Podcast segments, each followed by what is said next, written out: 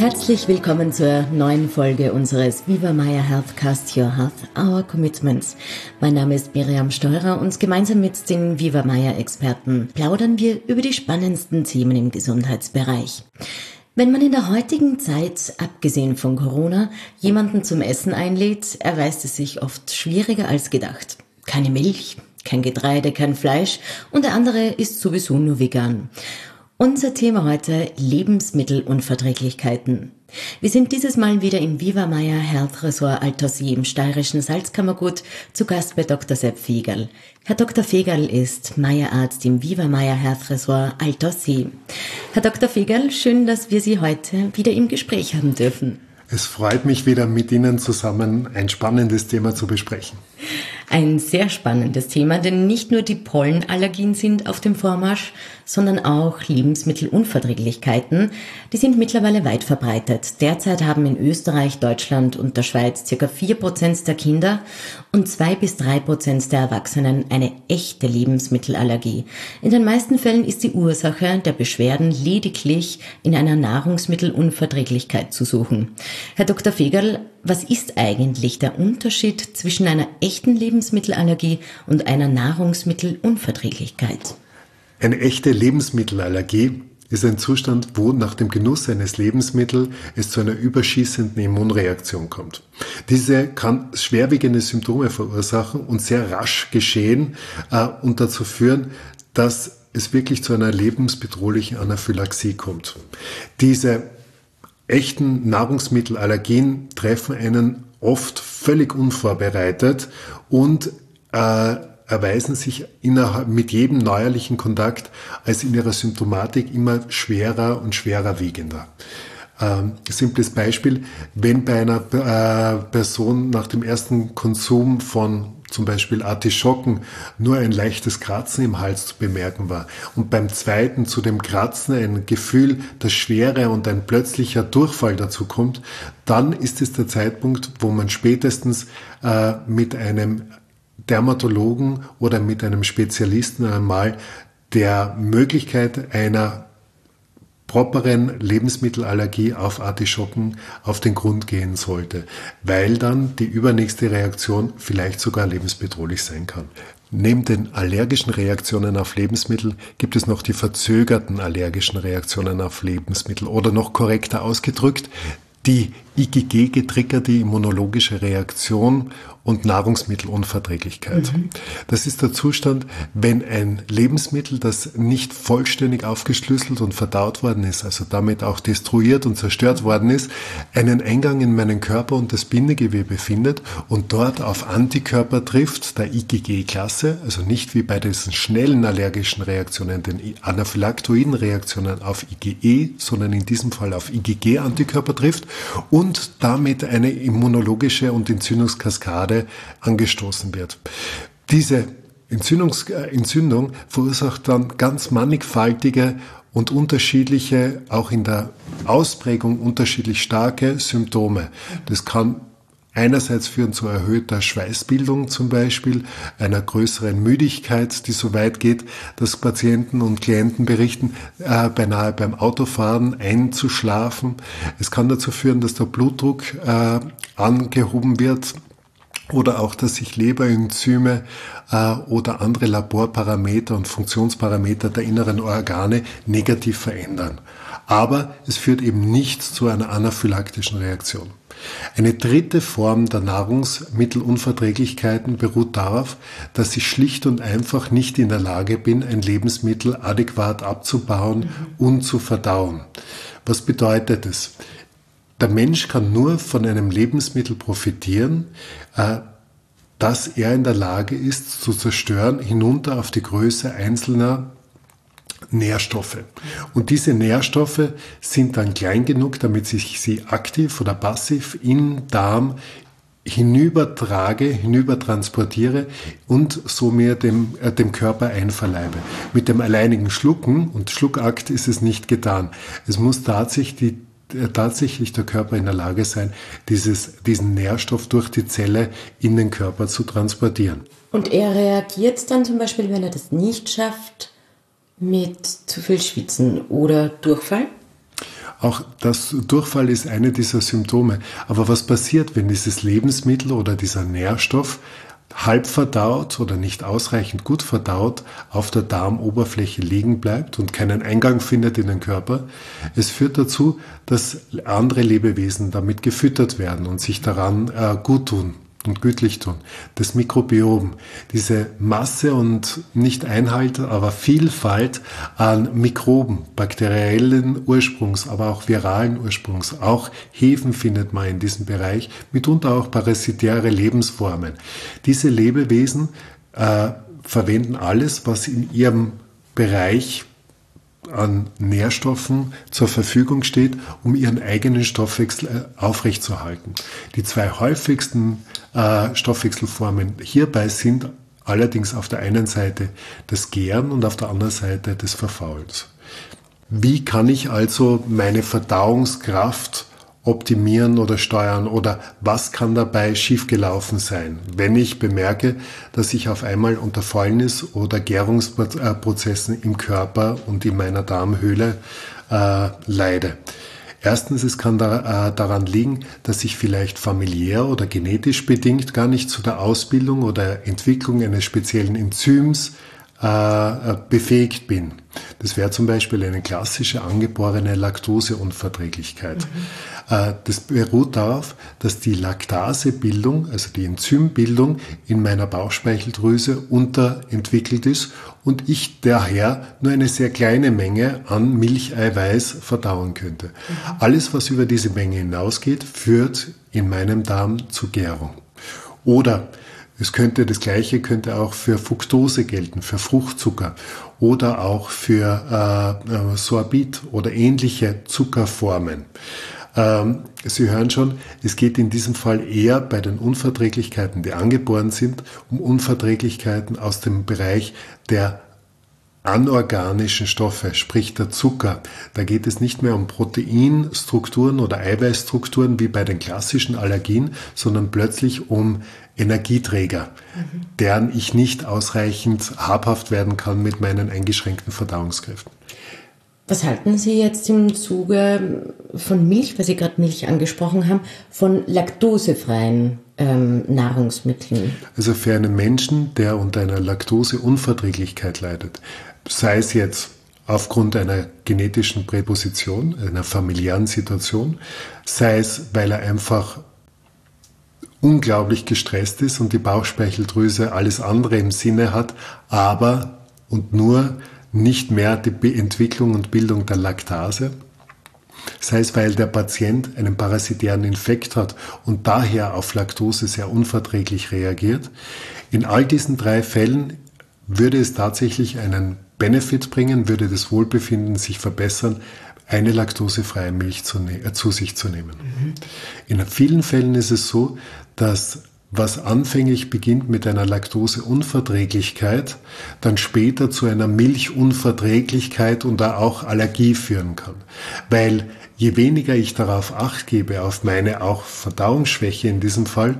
und trotzdem Fehlverdauung provoziere, weh aus, aus, Gründen des, äh, aus, aus Gründen des übermäßigen Konsums, führt es zu einer Irritation der Darmschleimhaut und damit wieder zu einer Kompromittierung meiner Barrierefunktion im Darm und es kommt zum Übertreten halb verdauter, auch Eiweißreste, mit dann wieder der Entwicklung einer allergischen Reaktion darauf.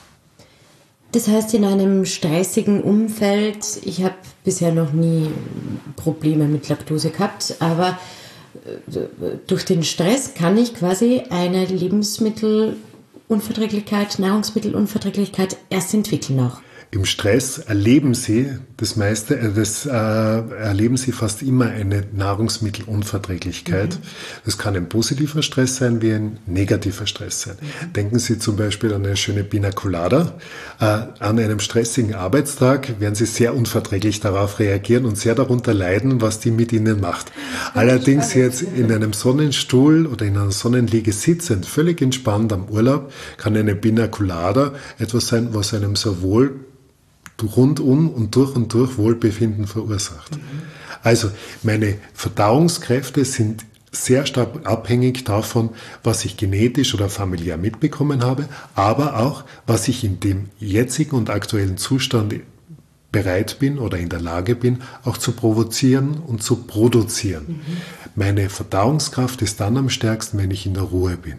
Jede Form von Stress oder Irritation oder Ablenkung, ob das jetzt das Handy ist, das ich verwende, neben dem, Mittags, äh, wegen dem, neben dem Mittagstisch, um einen spannenden Podcast zu hören oder zu folgen, äh, oder auch äh, einfach nur ein intensives Gespräch mit, der, mit den Familienmitgliedern. Das sind Zustände, die meine Verdauungskraft reduzieren. Mhm. Allerdings in Ruhe konsumiert und in kleinen Bissen bin ich fast immer dazu in der Lage, selbst Dinge, die mir nicht so leicht verträglich sind, verträglich zu machen und zu terminieren. Wie merke ich jetzt, dass ich jetzt eine Nahrungsmittelunverträglichkeit habe? Oder so wie Sie gesagt haben, ähm, es passt gerade nicht in die Situation. Mhm. Ähm, was kriege ich dann für Symptome, damit ich einfach ein bisschen hellhöriger wieder werde auf meinen Körper? Also die klassische Reaktion darauf ist, äh, ich habe auf den Konsum eines Lebensmittels, auf den, äh, das ich nicht gut verdauen konnte oder wo ich eine Nahrungsmittelunverträglichkeit äh, habe, ist die, dass ich mich nicht wohlfühle. Ich esse ja eigentlich eine Mahlzeit, damit ich nach dem Verzehr der Mahlzeit mich kraftvoller fühle, vitaler fühle, frischer fühle, energiegeladener fühle und einfach insgesamt optimistischer fühle als wie vorher. Wenn das Gegenteil der Fall ist, wenn mich eine, eine Mahlzeit äh, schläfrig macht, wenn mich eine Mahlzeit erschöpft, wenn es so weit geht, dass mich eine Mahlzeit auch auf einmal völlig aufgebläht oder mit Sodbrennen hinterlässt, dann sind es ganz klare Signale meines Körpers, die mir mitteilen und suggerieren, du warst jetzt nicht in der Lage, das zu verdauen und dir auch zugutekommen zu lassen, was du konsumiert hast. Mhm. Es wurde von etwas Gutem in eine Bürde verwandelt. Und das liegt meistens nicht an dem Nahrungsmittel selbst, sondern an, in den allermeisten Fällen eher an der Art und Weise, wie ich das Lebensmittel mir zugefügt habe. Mhm. Also nochmal, nicht in der Aufmerksamkeit, vielleicht auch einmal zu viel oder auch ignorierend, dass es unverträglich, also Stoffe enthält, gegen die ich unverträglich bin und das auch weiß. Mhm. Wie sieht denn jetzt eine sinnvolle Therapie bei Nahrungsmittelunverträglichkeit aus? Ist das abhängig vom Lebensmittel oder wie? Also ganz wichtig ist das sicher die Aufklärung und auch einmal die Eruierung.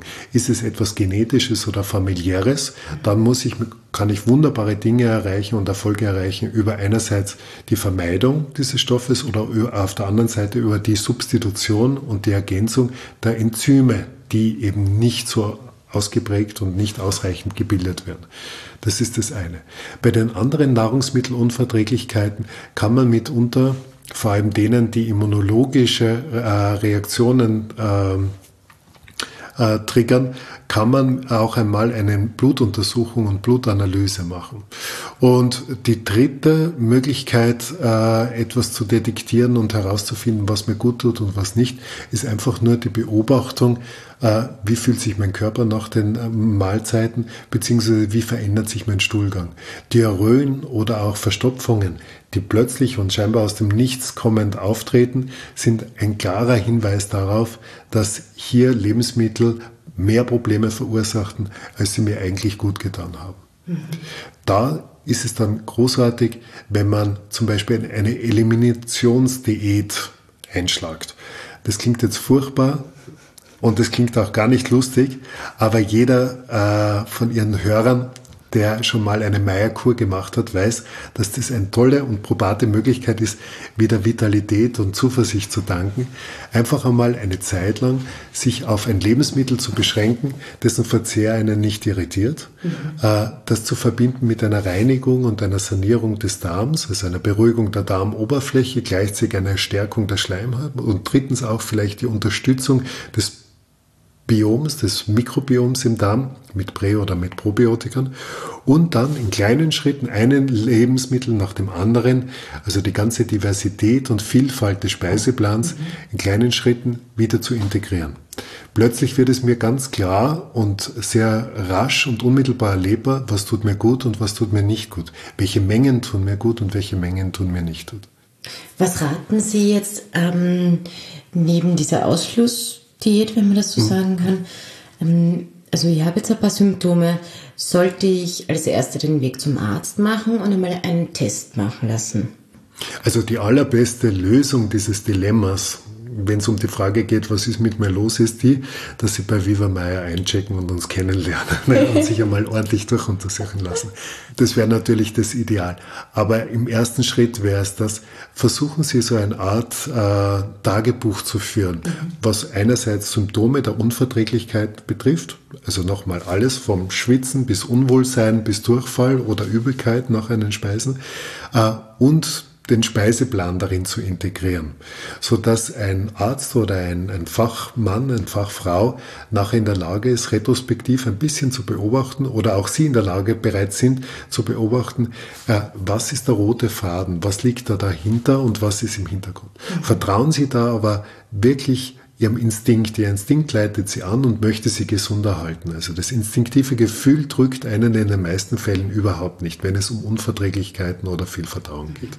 Würden Sie auch sagen, dass man prophylaktisch gleich ähm, Präbiotika, Probiotika zu sich nehmen soll? Ein Probiotikum ist ein Präparat, das Bakterien enthält oder auch Mikroorganismen enthält, die meine, meine Bios, also die, diese Leben, Lebenswelt, das Mikrobiom, äh, nutzbringend erweitern in ihrer Vielfalt.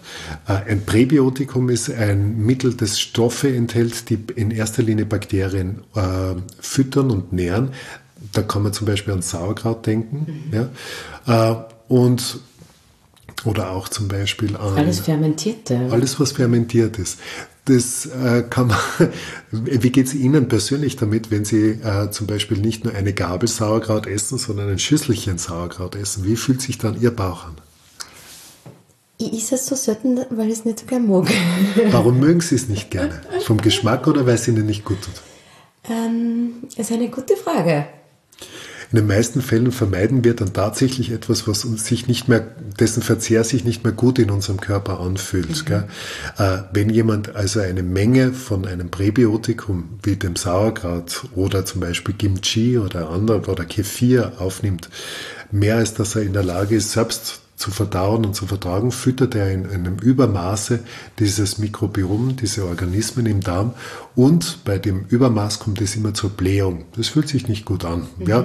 Und das Resümee am Ende des Tages ist dann einfach oft das, dass man sagt, okay, na, das vertrage ich nicht oder aber, was noch äh, diffiziler ist, halt war einfach der Tag nicht so gut und dazu gehört auch der Konsum von dieser oder jener Speise oder diesem oder jenem Präbiotikum. Mhm.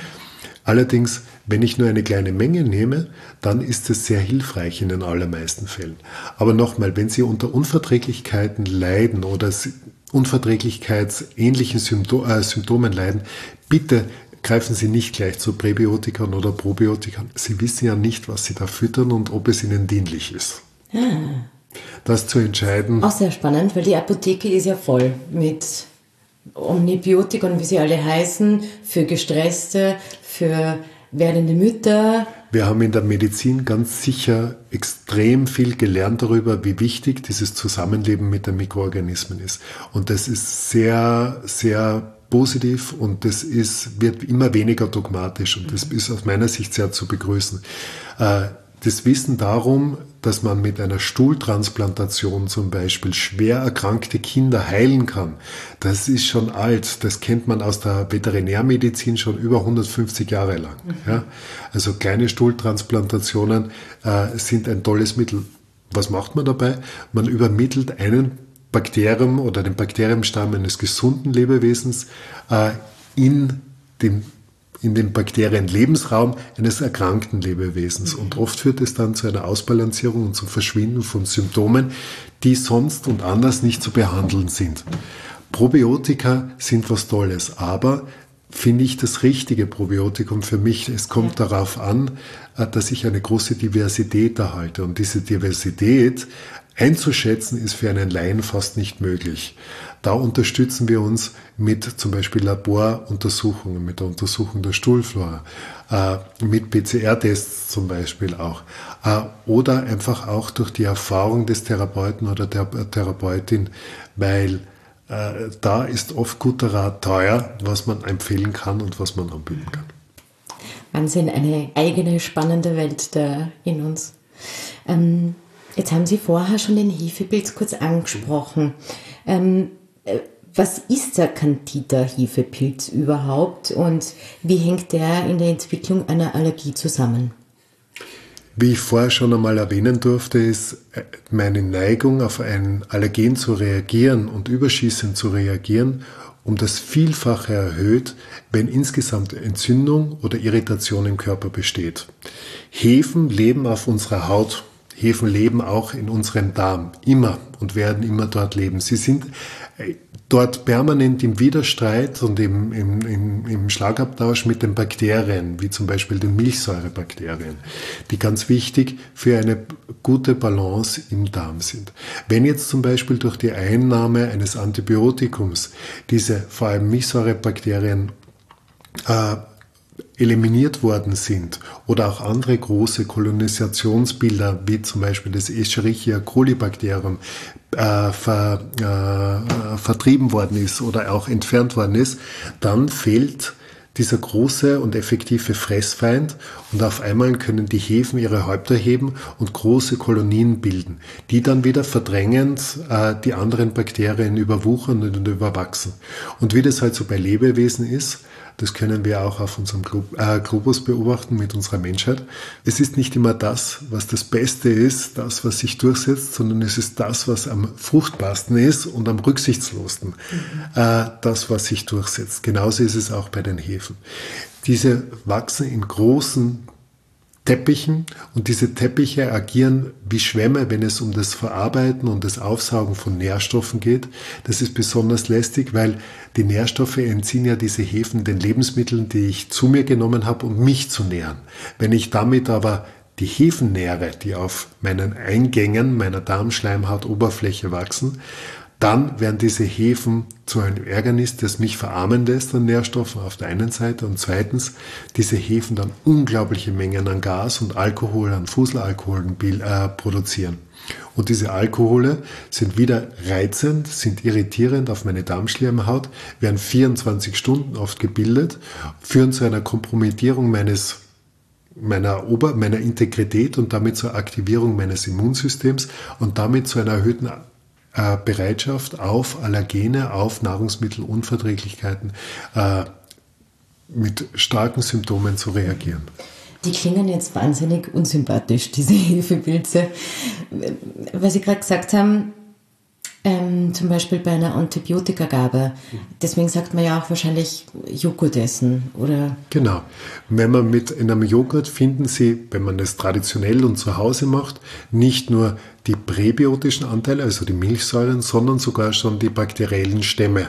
Heutzutage müssen die Joghurts pasteurisiert sein. Das heißt, ich finde per se und per Definition schon kein lebendes Organismus, mhm. äh, Organismen. Mhm einfach drinnen. Das heißt, Kefir wäre hier besser oder? Kefir würde sich unter Umständen besser eignen. Aber Achtung, Kefir ist wieder eine Hefe, ein Pilz. Ah. Mhm. Also da würde sich dann zum Beispiel Sauerkraut besser eignen. Mhm. Ja?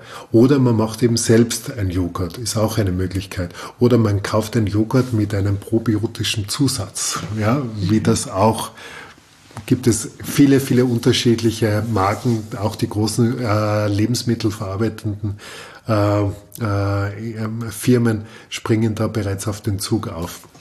Merke ich das, wenn ich zu viel Hefepilze in meinem Körper habe? Ja, man bemerkt es einerseits, weil man sich um die Mitte nicht mehr wohlfühlt. Man bemerkt auch, dass man äh, sich von seinem Verhalten her verändert. Es ist, wenn ich mich nicht mehr nähern kann, weil eben wer anderer mitschmarotzt, äh, dann kann ich fast nie genug bekommen. Mein Appetit verändert sich und ich wende mich Dingen zu, die mir besonders viel Energie verheißen. Sehr süßen oder sehr würzigen Speisen zum Beispiel. Zweitens ist es so, dass gerade aber nicht nur Frauen bemerken, dass sich hormonell auf einmal etwas verändert. Ja, der Stoffwechsel verändert sich. Es entwickelt sich eine, äh, eine man sagt, eine, eine künstliche Östrogendominanz. Unsere Hormone, die im Blut sind und die wir nicht mehr benötigen, werden über die Nieren ausgeschieden, aber auch über die Leber in den Darm hinein. Hefepilze sind in der Lage, vor allem die Östrogene, die wir auf diesem Wege versuchen auszuscheiden, wieder so zu aktivieren, dass wir sie über die Darmschleimhaut aufnehmen und auf einmal erlebt der Körper eine künstliche Östrogendominanz. Mhm. Und Östrogendominanz geht einher mit einer Neigung zur Verstopfung, mit einer verringerten Stressresistenz, also ähnlich wie den Tagen kurz vor der Regelblutung zum Beispiel, und auch mit einer erhöhten Entzündungsneigung. Der Stoffwechsel verändert sich. Und wenn Sie sich vorstellen, das passiert jetzt nicht nur zwei, drei, Tage, äh, zwei, drei Tage im Monat, sondern auf einmal ein Jahr oder zwei Jahre, weil es lange unerkannt wäre, das hinterlässt sehr tiefe Spuren, nicht nur im Körper eines Menschen, sondern auch in der Psyche. In diesem in diesem grundsätzlichen und sehr, sehr, sehr notwendigen Verständnis dafür, was tut mir gut und was tut mir nicht gut. Wer bin ich, was brauche ich und kann ich mir trauen, kann ich meinen Reaktionen trauen. Diese Mikroben, egal ob das Hefen oder Bakterien sind, kommunizieren ja ähnlich wie wir mit Neurotransmittern. Das heißt, es sind auch wieder Botenstoffe, die auch wenn sie Eingang in unseren Körper finden, auch unsere Wahrnehmung verändern. Und so können auf einmal wirklich, äh, man würde neudeutsch sagen, Brainwashes, ja, also Gehirnwäschen äh, stattfinden aufgrund einer Fehlbesiedelung im mhm. Darm. Und die beste Möglichkeit, Hefepilze aus meinem Körper zu verbannen? Ist die, dass sie zu uns kommen und wir. äh, das ist selbstverständlich die allerbeste Möglichkeit, aber wir arbeiten hier ganz individuell an dem, an dem jeweiligen Patienten, weil Hefen sind, wie ich es vorher erwähnt habe, Teil unserer Teil unserer Existenz und Realität. Das heißt, die lassen sich nicht einfach so herauswerfen aus dem Körper. Da muss man auf vielen unterschiedlichen Ansätzen arbeiten. Da gehört zu, dazu gehört auf dem einen die Diät. Da versuchen wir einfach leicht verdauliches anzubieten. Und nochmal, nur zur Erinnerung, leicht verdaulich bedeutet nicht roh. Ja? Leicht verdaut ist warm, feucht, schon gut vorbereitet und vor allem, und das ist das Wichtigste, gut gekaut. Äh, neben der Diät verwenden wir dann noch Kräuter, aber da ist es auch wieder wichtig, auf die jeweiligen Unverträglichkeiten auch oder auch Reaktions- oder Therapie Belastbarkeiten des Patienten einzugehen. Und der dritte, äh, die dritte Achse ist ganz die schulmedizinische Mittel, wenn es denn Not täte. Und wir tun diese, all diese äh, Einflussnahmen, tun wir rotieren und verbinden und zusammenfügen auch mit einer Berieselung des Darms mit salinischen Wässern, einer Reinigung und einer physikalischen Unterstützung äh, bei der Reinigung der Darmschleimhaut. Und an alle, die jetzt eine Lebensmittelunverträglichkeit haben, kann man dann eigentlich sagen, mit der richtigen Therapie, mit einer richtig gescheiten Kur, kann ich die eigentlich wieder loswerden schlechte Nachricht ist die, äh, wenn Sie etwas partout nicht vertragen, dann ist die Wahrscheinlichkeit relativ gering, dass es irgendwann einmal ganz verschwindet. Allerdings die gute Nachricht ist das, die Dosis macht das Gift. Äh, es kann durchaus sein, dass Sie mit einem Becher Joghurt immer furchtbare Blähungen haben oder auch nach dem Verzehr eines Camemberts äh, nicht mehr im, im, im ehelichen Bett übernachten dürfen, weil Sie einfach äh, das Zusammenlegen untragbar und unmöglich machen. Aber Sie werden herausfinden, dass kleine Mengen in ruhigem Zustand genossen wahrscheinlich überhaupt keine Probleme verursachen. Und das ist etwas, was sehr schön ist. Wenn allerdings die Symptome so weit gehen, dass sie wirklich tatsächlich ihre Lebensqualität ernsthaft oder auch ihre, ihre Gesundheit gefährden, wie zum Beispiel erhöhter Blutdruck oder wenn man auf einmal bemerkt, dass die Leber nicht mehr so funktioniert, wie, äh, wie sie sollte, dann ist es ein, ein, eine tolle Möglichkeit, wirklich einmal immunologisch getriggerten Lebensmittelunverträglichkeiten auf den Grund zu gehen, diese auch einmal ganz konsequent für ein paar Monate im Leben und im Alltag zu vermeiden. Und Sie können dabei zuschauen, wie Sie gesunder werden und werden auch erleben, dass Sie das nachher in kleinen Spuren genossen gut wieder vertragen und auch tolerieren können. Es ist es geht wirklich nur darum, vertrauen Sie Ihrem Körper, seiner Reaktion auf, die, auf das, was Sie sich zugeführt haben. Und wenn es sich gut anfühlt, dann war es auch durchaus gut und richtig. Lieber Herr Dr. Fegerl, es war für mich viel Spannendes dabei. Ich hoffe auch für Sie, liebe Zuhörer. Danke auch fürs Mit dabei sein.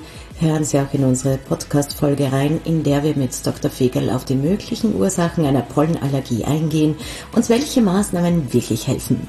Ich freue mich, wenn Sie auch da hineinhören. Bleiben Sie gesund.